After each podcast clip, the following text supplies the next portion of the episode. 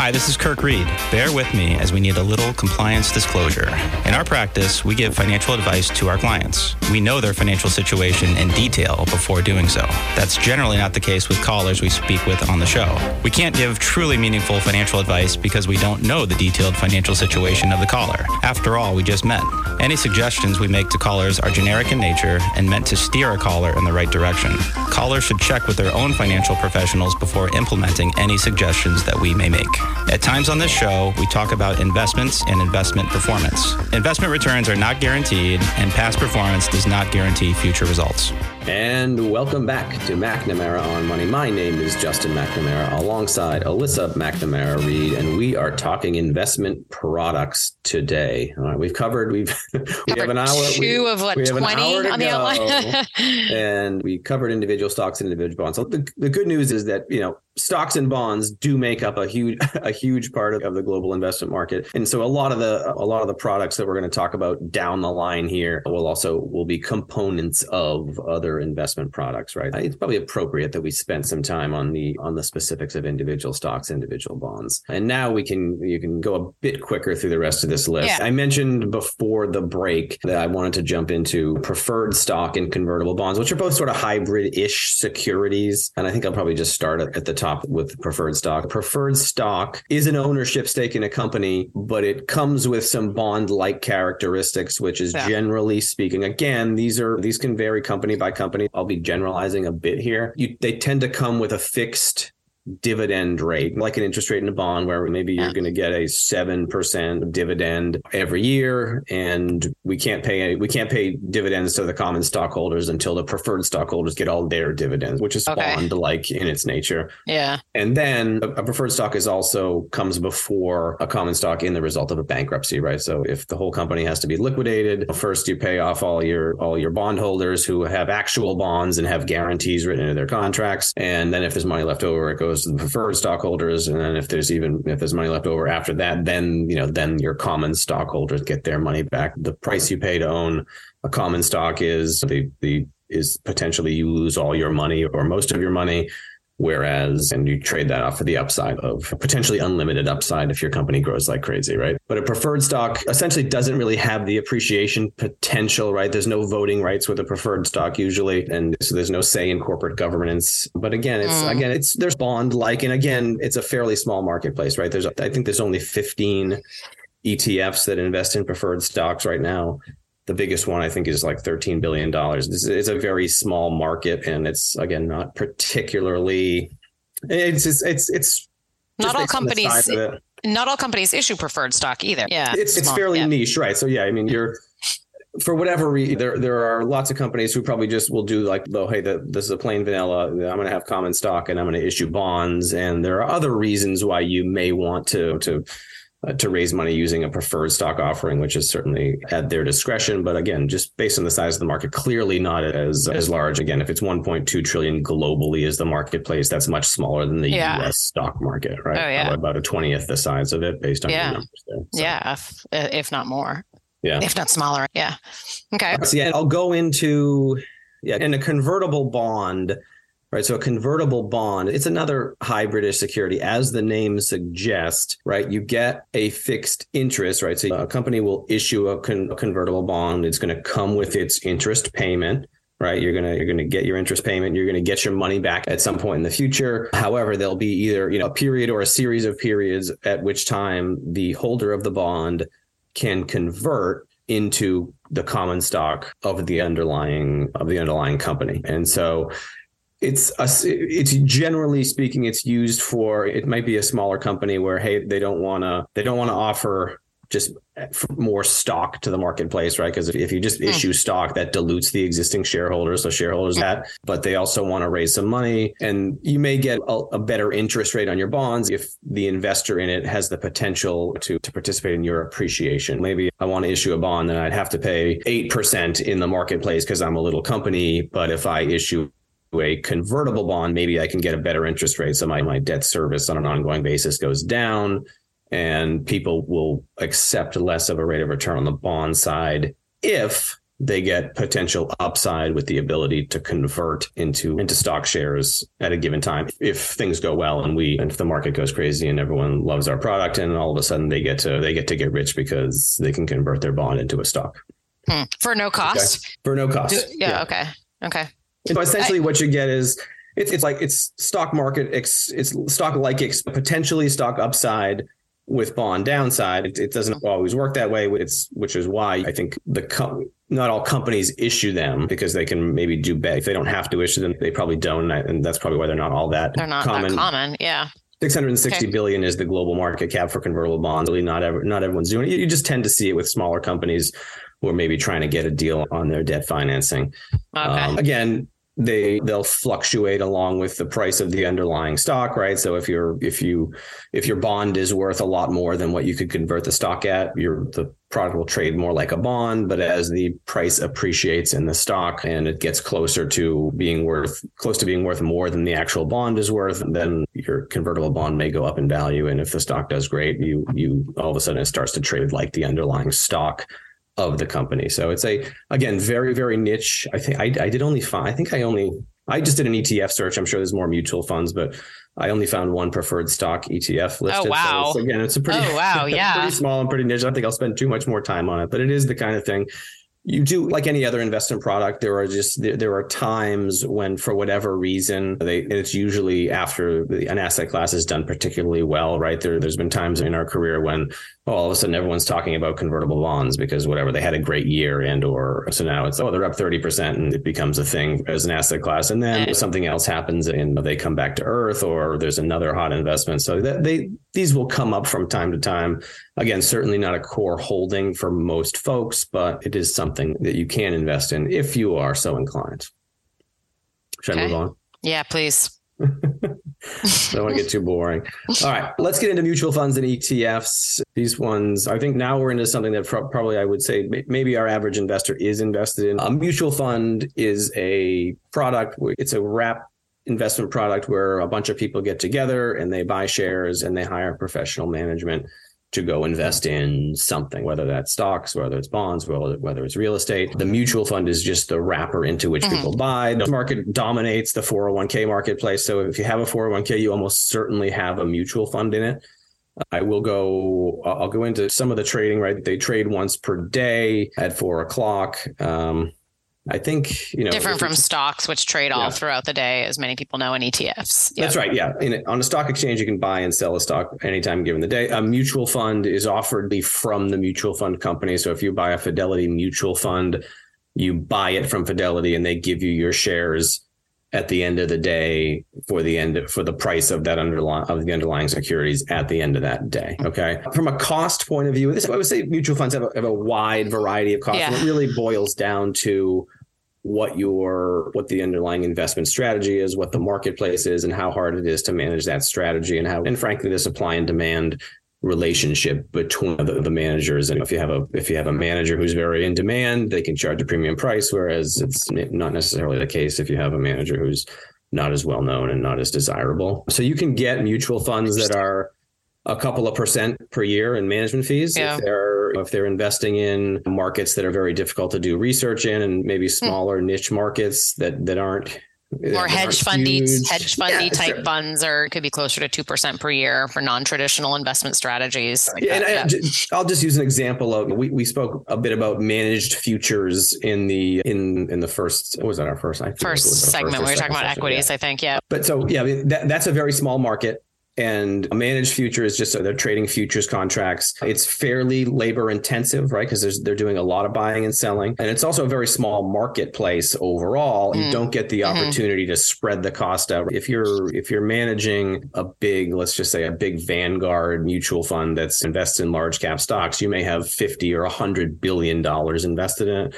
That's a lot of that's a big asset base over which to spread your cost. Whereas if you're in a kind of very a smaller niche market, then you maybe you only have two billion dollars in your fund, and but you have a similar or maybe even a higher cost structure because you need to be doing even more research. You need to be hiring right. your mathematicians or whatever you're doing. And so you get a very wide range, right? And it just really depends on the individual fund that you're buying, which is why we're always telling folks, please make sure you know what you're paying for your funds. No one knows that.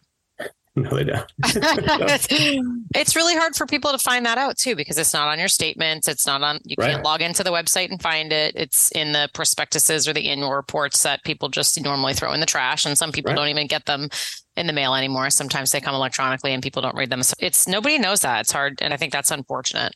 Yeah, I, I would. I think that the it's most people know it in the because the financial press is, is more or less pushes people to lower cost investments, which I think is the right thing to do. So you've had Fidelity, Vanguard, American funds, all have really grown in recent years because they tend to be lower cost shops and so they tend to get a good a good reputation in the marketplace. Mm-hmm. So yeah, I absolutely know what you're paying for. But again, we own some mutual funds that are very low cost, right? If you're in an index fund, right, it's and it's a big index like the S&P 500, you shouldn't pay a whole heck of a lot of money for that. That should be a very low cost investment. But we also own funds that are more expensive because that's just, you want the most cost effective option that you can get. But that's if you want a particular investment in a particular marketplace that just happens to be expensive. It's not necessarily a bad thing if you're paying a percent for your management fee of your mutual fund, depending on what the other options are, right? It seems to me, I don't know if you have ranges, but it seems to me like I found some statistics, but yeah, when I look at so not index funds, but like actively managed mutual funds, it seems to me like an the range about now is between half a percent per year and like 1% per year or a little bit less than a percent per year.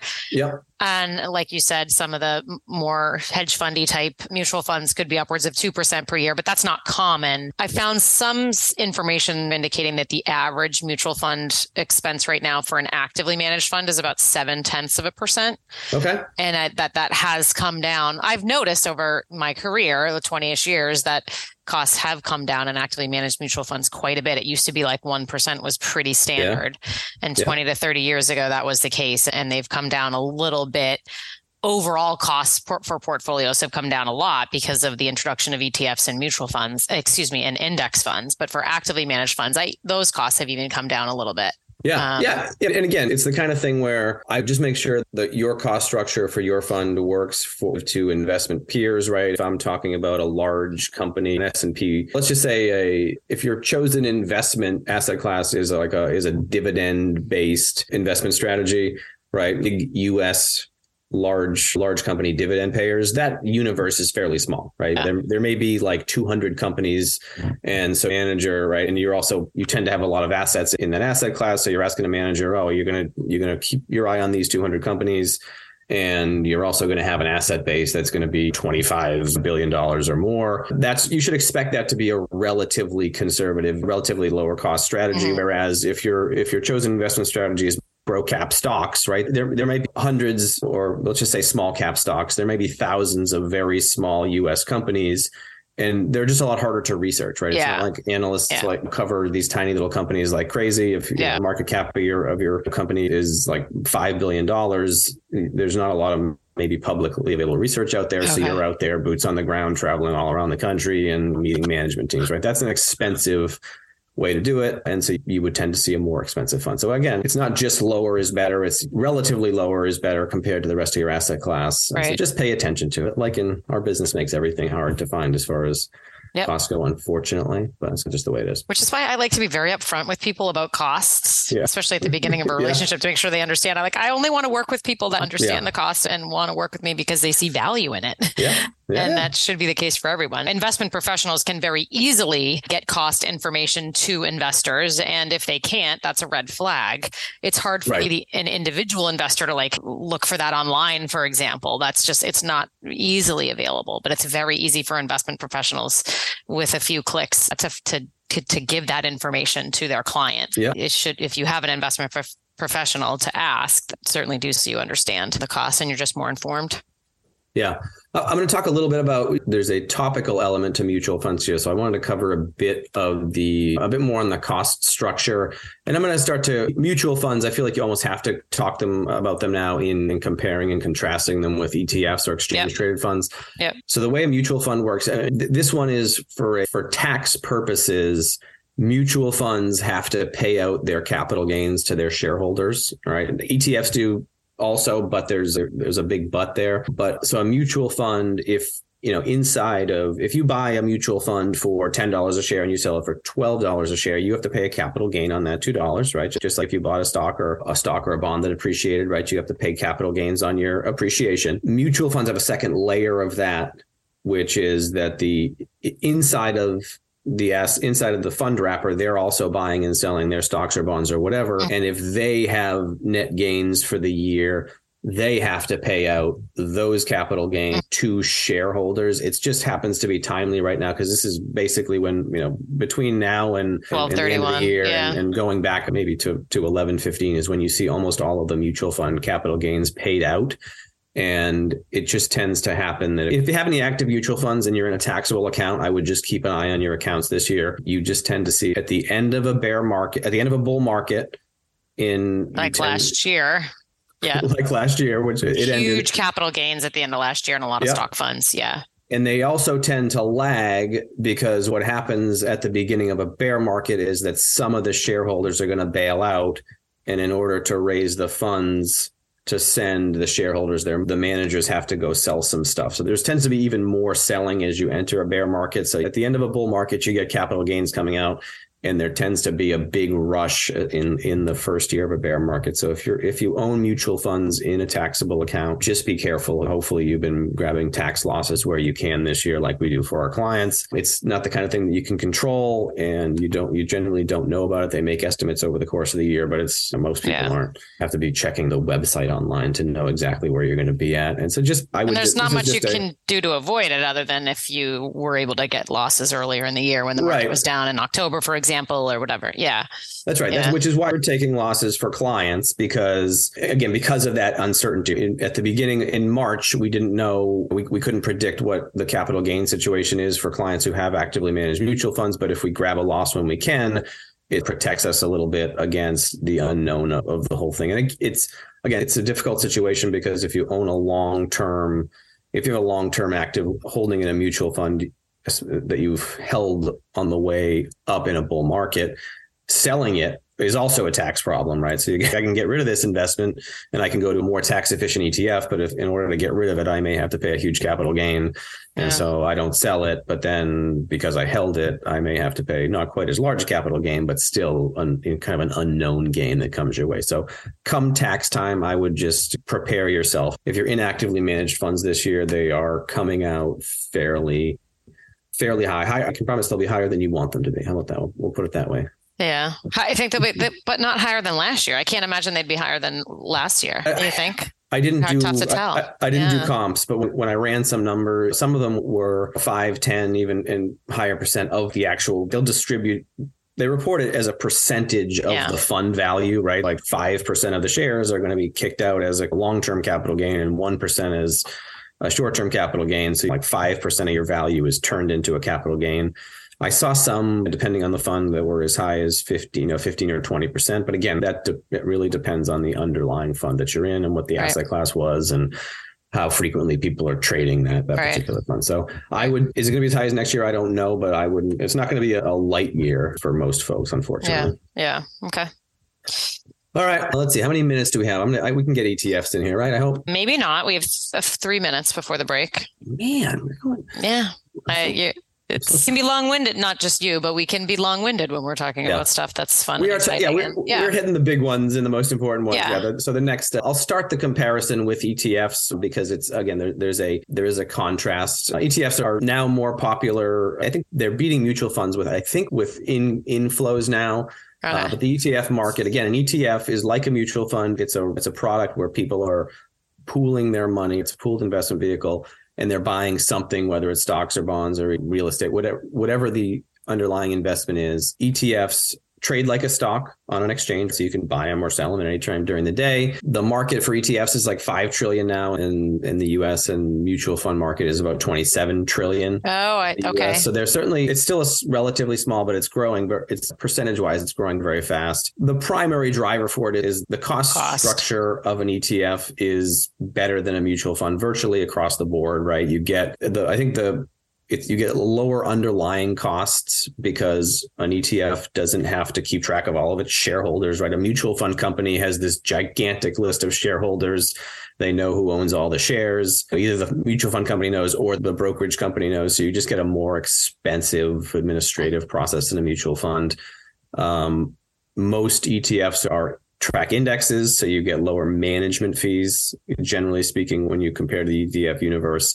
And importantly, for this particular discussion on taxes, ETFs are more tax efficient than mutual funds just by virtue of how the pro- by virtue of how the product works, how shares are created and redeemed. It, there's a little loophole that allows the companies to get rid of the lower basis stock and kind of just disappear it, whereas a mutual fund doesn't have the same ability to do that. And so what you get is a more tax efficient vehicle. We have a lot of folks who have had mutual funds for a long time because back when we started working, that was all that was available. ETFs are a newer product. And so we have folks who have both actively managed mutual funds in taxable accounts and ETFs in taxable accounts.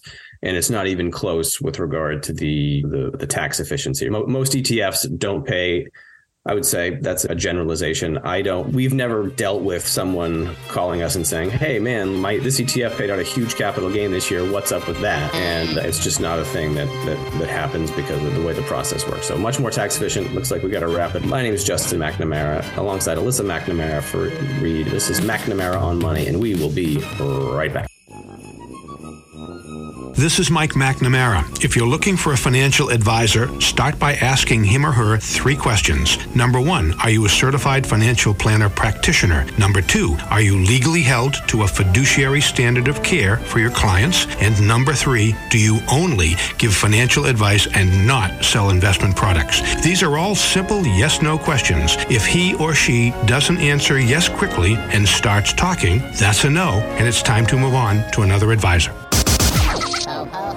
Ho, ho, ho. And welcome back to McNamara on Money. My name is Justin McNamara alongside Alyssa McNamara Reed, and we are talking investment products today. And as we talk, I'm worried that uh, people are waiting for the fun and uncommon investment products, and we've made them wait all this way through the show. So I think we've. I don't even think most people know what those uncommon no? investment products are, so I wouldn't worry about it. I think, uh, I think ETFs is a good one to spend some time on. Yeah. They're so popular, not everyone hears that they should own them. They yeah. uh, grown in popularity, sort of a buzzword in the industry right now. So I think this is a good one to spend some time time on. Yeah. Yeah. Yeah. I think, yeah, people think that the, right, m- most people's opinions nowadays are shaped by the financial media and the financial media is big into ETFs. And I think there's there's a reason for it. Mm-hmm. The hidden reason is because cost is probably is probably the uh, you know it's statistically speaking it's the most important driver of the return of your investment right is is like uh, how much you paid for it and so ETFs just tend to be lower cost right? They they tend to be in index funds as we mentioned.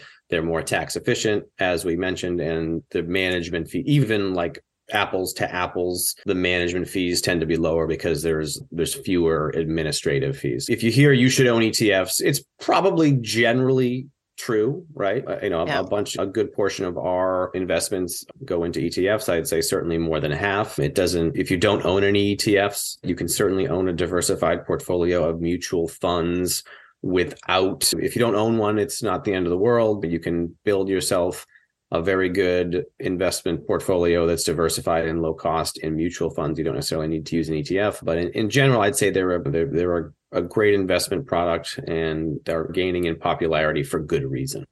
Yeah.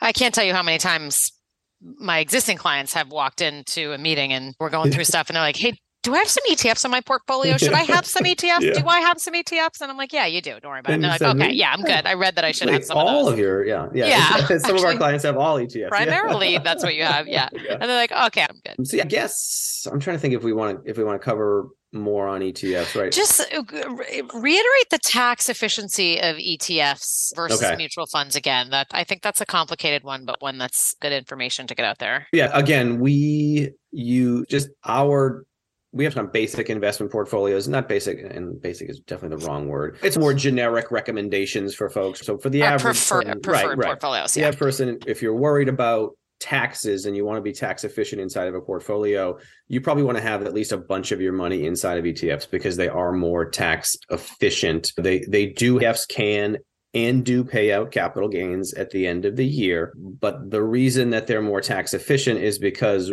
ETFs are ETF shares are not issued buy from a you know like a mutual fund company right i'm gonna i'm gonna go uh, get set up with fidelity i'm gonna give fidelity my $50000 and they're gonna give me the equivalent value of shares of the fidelity i don't know name your fund a fidelity Magellan Fund. I don't even know if that's still around. Did they close that one? Anyway, I don't know. I'm dating myself a little bit with Fidelity Magellan. I was going to say anyway. Contra Fund. Contrafund. Is that one even still that's around? right. That's right. Yeah, Contrafund is still around. Okay. So they're going to give me fifty thousand dollars worth of Fidelity Contrafund, and that's like they're issuing all the shares and giving them to me. And then when I re- when I sell my Contrafund shares, they're going to take them back. So essentially, it's a direct trade with Fidelity when I'm buying and selling my mutual fund shares, right? An ETF doesn't work the same way. An ET when you know ETFs trade like a stock. So if someone lists their their 500 shares of the iShares core S&P 500 ETF, I can go buy those exact same shares, right? So they're selling them to me, and we're doing a direct transaction through a broker dealer, and and th- those can trade back and forth, right?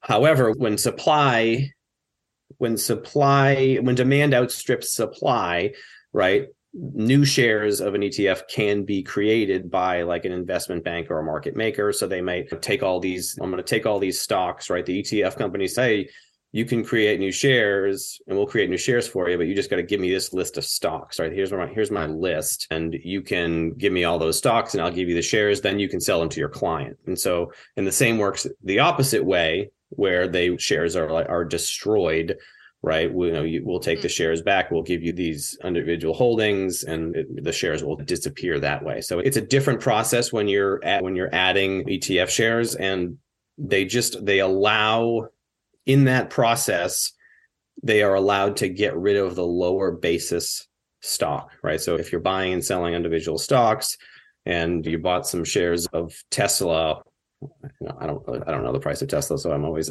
anytime I'm talking individual stocks, I, I get lost in my price. But I brought my Tesla at fifty dollars, and then I bought some at seventy five dollars, and I bought some at hundred dollars, and I bought some at one hundred and fifty. If I'm going to destroy those shares, I'm just gonna I'm just going to get rid of the fifty dollar share Tesla, and I'm just getting rid of the lower basis stock. And so even though we may be buying and selling, I'm just on an ongoing basis, I'm getting rid of my lower basis stock and it just Hmm. becomes a much more tax efficient driver because really for the most part, most people in ETFs are just paying taxes on what they bought, what they sold, and then any dividends, right? So there's just Right. there's much fewer, many fewer capital gains are paid out in ETFs than are in mutual funds. So that's why they're more tax efficient. That's why they're again for for us, if we had a, a standardized recommendation, oh hey, if you want to be tax efficient, you probably want to be in a portfolio of primarily primarily ETFs because they just tend it just tends to be a more tax efficient vehicle for you. especially someone who has sizable dollars in a non-retirement account like from Right. an inheritance or sale of a property or something like that if you're talking about hundreds of thousands Yeah. millions in a non-retirement account it will be using etfs and that type of account will be more um, Yeah, and there's- tax efficient or higher income earners that have higher cap gains taxes things like that Right. There there are a lot and it's a lot of it is just the uncertain like the uncertainty surrounding it and people just not liking surprises. If you have a client, which we do, they, they may have invested a bunch of money in actively managed mutual funds back in the 90s and they may still hold some of those shares you can get surprises at the end of the year where you may talk to your advisor and they say I, at the beginning of any given year i have no idea what the year end capital gains of a given mutual fund are going to be right no, no clue right I can probably I can probably make a better guess about what we're doing inside of the portfolio as far as our ongoing rebalancing is going, right? Depending on what their situation is, are they investing? Are they taking money out? We can make a better guess at the capital gains that we'll generate, but we don't know what's happening Right. inside of a mutual fund over the course of a year. So we're not so there's a lack of predictability that comes with it, that comes with an active fund which again it may very well be worth it but it's just people tend not to like people tend not to like the oops $25000 a year in taxes this year if you have a big portfolio because a bunch of funds you're paid out capital gains. No it's great because you made a bunch of money in those Right. funds over the years. Right. it is appreciation. But when you go from one year where you have a tiny little not much in the way of cap gains and then the next year it's triple or quadruple it's just it's not a very pleasant experience i guess. You know who, who doesn't like it? Cpas Do they no. have like a yeah. year where significant capital gains in a portfolio as compared to prior year, and then the CPA has to deliver the bad news to the client regarding right. your taxes went up this year, and here's the reason. yeah. Go and talk to McNamara Financial. Yeah. That's right. And, and you yes, can you might yeah. under withhold you, you could under with if you have a big tax bill, they may say, Oh, you didn't pay enough in taxes, you got a penalty. Yeah. It, it can get a little messy. And yeah, certainly that's right. the CPA, who's uh, the messenger, who's regularly being shot yes. on this one, is uh, are generally not too happy. Exactly. So anyway, so for tax efficiency, mutual fund ETFs be handily win the battle against a mutual fund. So just keep yeah. that in mind. And this, it's a great opportunity for you can talk about asset location, right, and where to you know where do you hold what investment, right? There there are different tax characteristics to lots of different types of investments, and so you can. I'm going to hold my ETF, my my large cap ETF in my taxable account. If I want to have an actively managed fund because I really love this manager, I'll hold that one in my IRA. That's the kind of decision that you can make. And just yep. try to put your put whatever you want to own in the most tax efficient place. Yeah. We good on ETF. We only have 18 more minutes and I got yeah have a majority of my list here. We're not going to get to all these. So what do you think is the most maybe I put variable annuities in our outline, but I think we could do a whole show on variable annuities. Yeah. So I we think don't have time for your save that one because I could literally go on for two hours on that one. We'll I think most of my show. outline is like percentage wise is mostly your variable annuity thought. I just kept going and going. And it'll uh, be even worse when you get me talking talking about it, but we'll punt that one. Um, yeah. But what about I don't know REITs, real estate investment trusts? I think that would be a good one to to yeah. go over unless you uh, have a preference for something else? Let me do quickly. So an ETN is an exchange traded note. It, the, just, okay. I'll mention it just because it looks very similar to an ETF. Although I, you just do want to be careful what you're buying, right? It, just because something is has a three letter ticker and trades intraday doesn't necessarily mean that it's an ETF. An ETN is exchange traded note. It's a it's like a synthetic product that's issued by say a, an investment bank or a bank and it may it will track an index and it it should behave like the index but you have like the extra layer of if this investment bank isn't around at the end of this then you know i have another risk associated with the fact that maybe the investment underlying investment asset class that i bought does well but if my bank is not there at the end in theory that's just another risk level. Again they're generally issued by the big banks. So there's they don't usually go out of business but it's not as we saw in the financial crisis it's mm, not out of the realm of possibility for a big bank to go under. But you just they're not again they're not all that popular but they and they will tend to invest in things like things that aren't as commonly aren't as easy to index in an ETF right? Master limited partnerships which I'll touch on maybe at the end of this but just be careful on that. There there is an exchange traded fund that does look a lot like an exchange traded note, but they tend to be some differences in there that you just want to be aware of. Yeah. Okay. I'll roll right past that one. I'll spend a bit of time on a closed end fund. Okay. A closed end fund is, I guess it's like similar to an actively managed mutual fund crossed with, with an exchange traded fund, right? So a closed end fund, the closed end refers to the fact that it's a set number of shares right? It's so it starts and a manager says, I'm going to raise $50 million and I'm going to put together a portfolio of whatever dividend paying stocks, preferred stocks, convertible bonds, and I'm going to manage that portfolio. And it's going to be a set size and there's no new shares and it's going to trade on an exchange and people can buy it and sell it. But it's not going to be changing. Like I'm, one of the if you were making a if you were doing a commercial for a closed end fund it would be hey yeah you get this uh, we'll use fidelity Contrafund. I think bill danoff still manages the fidelity Contrafund. He's great right? How many great ideas does he really have? He may have looked this bill danoff he may have looked super smart when when he was managing 25 billion dollars. But what about it what if he's managing 200 billion dollars right? So mutual funds that are popular that do well which the Contrafund certainly has over a lot of years tend to gather assets and then the question is, do we have a, uh, do you have that many good ideas? It's a lot easier to manage a smaller pool of money than is a larger one because in order to continue the same performance, you have to be able to find more ideas. And once right. you decide on a stock, if you want to buy it for your portfolio, it's different. Buying $5 million of a stock is a lot different than buying $50 million of a stock. It's just size kind of works against you when you're managing a, when you're managing money. So a closed end fund is a set, is a set pool of capital again, I'm, I am just to be clear, I'm not doing a commercial for closed end funds because it sounds like we don't use them. we don't use them, but we don't. Yeah. But the down, the opposite of the downside would be you tend you don't get cost economies of scale either, right? So as funds get larger, they tend to get less expensive. And then it will trade on an exchange on an ongoing basis. For the most part, most people who are investing in in closed-end funds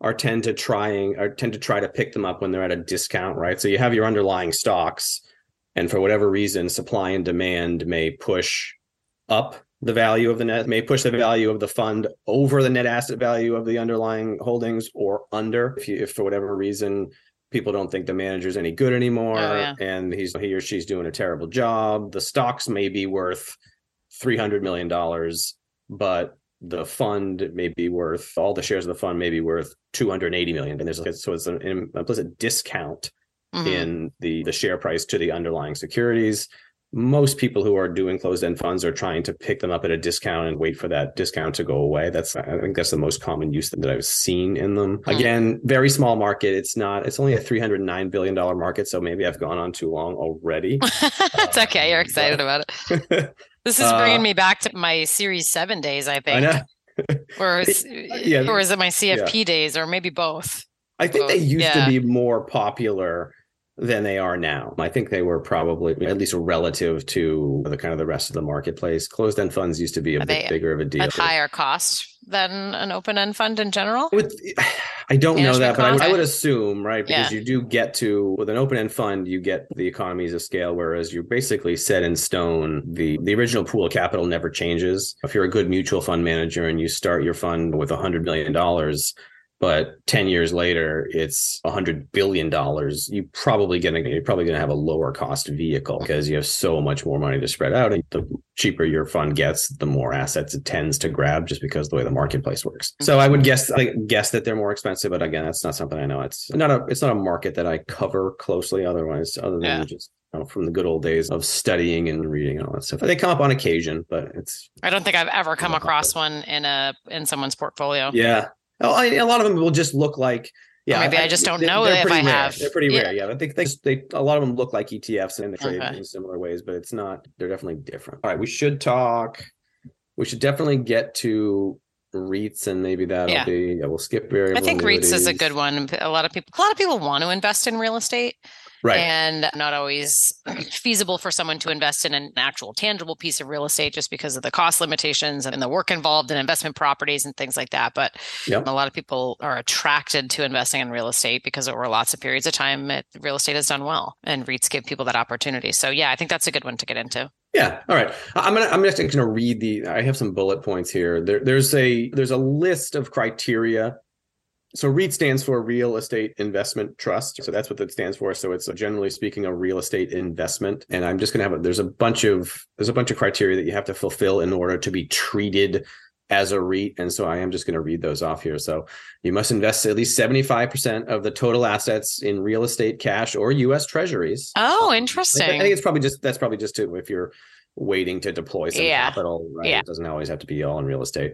but you have to stash it some yeah. You must derive at least 75% of your gross income from rents, interest on mortgages that finance real property or real estate sales. Ah, um, so again, you can like a, a REIT can own property. It can also lend essentially like a, a, mortgage REIT would own the mortgages that are used to finance real mm-hmm. estate, which is would be different markets and obviously different return characteristics and risks. You must pay a minimum of 90% of taxable income in the form of shareholder dividends each year. This is the one that if you know anything about REITs, you probably know this one. Essentially, it's they're like income vehicles and you have to the organizers of the REIT can't just keep all the money from themselves. They have to pay out a certain amount of it every year in order to qualify for like the, for the tax advantages of being a REIT. Okay. okay. Um, be an entity that is taxable as a corporation. That's a boring one. Board of directors and trustees, and have no yeah, have hundred shareholders, and the no more than fifty percent of its shareholders can be. I'm sorry, fifty percent of the shares can't be held by five or fewer individuals. So they're basically it's like a it's like a big real estate investment vehicle, and and again, it's to be clear, m- most REITs are publicly traded. I think most REITs are publicly traded. And while you may own individual real estate in the REIT, you don't get the one of the benefits of owning real estate is that you don't watch the price every day, right? There's I mean there's good right. and bad things to watching right. the price, but if you own a two family somewhere you're you don't get a daily report of oh your two family is up is up 1% today and it's down 2% the next day. You do lose that piece of the real estate investment. You don't have to watch the volatility because again most of these are there are privately held REITs but most of them are publicly traded. There must be a decent um, market cap on this one for REITs. Did you yeah, look into that one? I didn't look it up. Oh, yeah, yeah, Google it while we're talking. Again, it's certainly a way to access real estate. The there are some tax advantages to it that are qualified by the fact that they have to pay out. And you avoid the whole double taxation piece of a corporation if you pay out a certain amount of if you pay out that 90% plus of the income to your shareholders. And it's again, it's different. The unfortunate part about it is it's I think a, a, a, a real estate investor who's investing in actual properties here and there would probably I don't again I don't know this, but probably would would maybe look down on a REIT just because again you tend to get the same supply and demand relationships when the market falls and people just decide that they don't want to be invested in anything. You tend to get more correlation with the stock market inside of a REIT than maybe with other types of real estate. You know what I mean? It's, yeah there's certainly portfolio diversifiers, but there are also lots of times when there are, is fairly high correlation with stocks, and so you don't get maybe the maybe necessarily the benefits of just owning an actual of an owning an actual property that's not fluctuating. And no no one's selling share. If you own a two family somewhere, or if you're in an office building, no one is selling shares of your office building when the market's dropping, and so right. you, you don't really you don't have to worry about that same volatility. That your office building may not be decreasing in price it's just the psychological impact of it is not the same. Right. Um, the REIT market is something like one to two billion? Yeah. Again it's so not decent size yeah. Yeah but certainly not huge but it's again it's a lot of portfolios will have a if you look at a diversified long-term investment portfolio that was designed by a computer that, that's taking into account all the all the risk return characteristics of all of a bunch of different asset classes and, and future projections on rates of return you will usually see a REIT allocation there, although it tends to be fairly small, right? It yeah. tends to be like five percent or less is usually what you'll see as far as the standard REIT allocation. So they help a little bit, but it's not it's not a huge asset. It's not like you if you don't own any REITs in your portfolio, you need to run out and get them. But anyway, okay, is that good enough on REITs? I think that's great on REITs. Yeah. Yeah. And I know some of our portfolios have allocations to REITs, but you're right. I the, about five percent, even the most aggressive strategies, I believe. Right. Yeah. Yeah, and uh, yeah, I think it's usually yeah the five percent cap. I'm you know using our some of we have some portfolios that are that are very broadly diversified, and I think five percent is the number in the equity side. Right. So they're yeah. more obviously more equity like than bond like, and but yeah, you get like a five percent weighting ish, and then it tends to drop as you add fixed income exposure. So some of the portfolios is just a few percent here or there. So it's not a major investment holding. It's not if you don't have your large cap US stock fund and you live here in the US, you probably I might say you probably should have some exposure there. It's yeah, quite the, the, same, same thing with REITs. Mm. All right. What else do I have? Should I get to my actually I get to master limited partnerships? Again, these are now we're into stuff that we Ooh, you've got three and a half minutes. Three, three and a half minutes. I think I so can probably do that. One. Annuities. What's your favorite one? I don't know. Structured products. Should I do? No, we'll do master limited partnerships since okay. since I brought it up. Called MLPs. Again, these had their these this is something else that you might say, oh, I may have heard of that. That they all have their moment in the sun. I guess they're they're similar to REIT in that it's like it's organized as, as a publicly traded partner and does have it does have some some some benefits, some tax benefits that are fairly unique. A master limited partnership invests in you see them in like oil and gas and natural resources. Mm, so it's like similar to how REIT is to real estate. It's and again, that's there might be some real investors who have an issue with this, but it's like an MLP is like a REIT for the kind of the natural resources sector, right? If, if you're if you want to build a gas pipeline, you might say, or a company that administers pipelines for for oil and gas, that might be set up as a master limited partnership where people can put their money together and invest in that marketplace. Oops, I just hit my printer. You and it, there's some again, it's there are tax advantages to it where there's actual ongoing income to them but a lot of that income is treated as return of principal. And so they tend to be very tax efficient, oh. although they're sort of like kind of stodgy.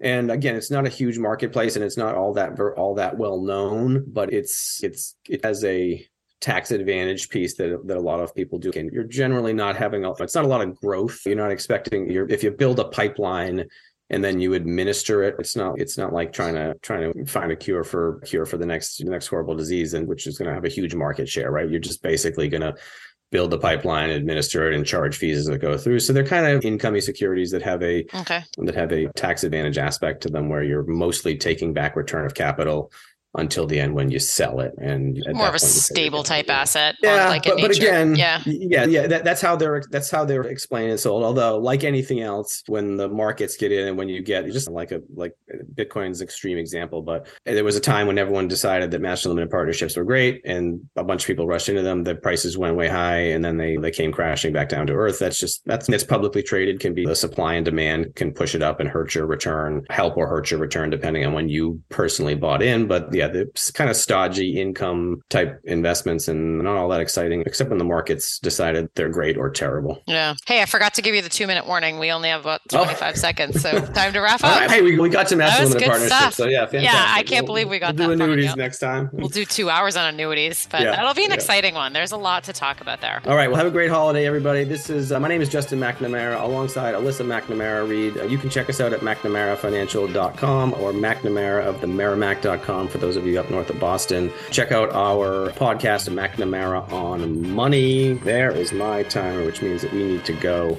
All right. Have a great holiday. Happy holidays. Bye bye. Take care. Bye.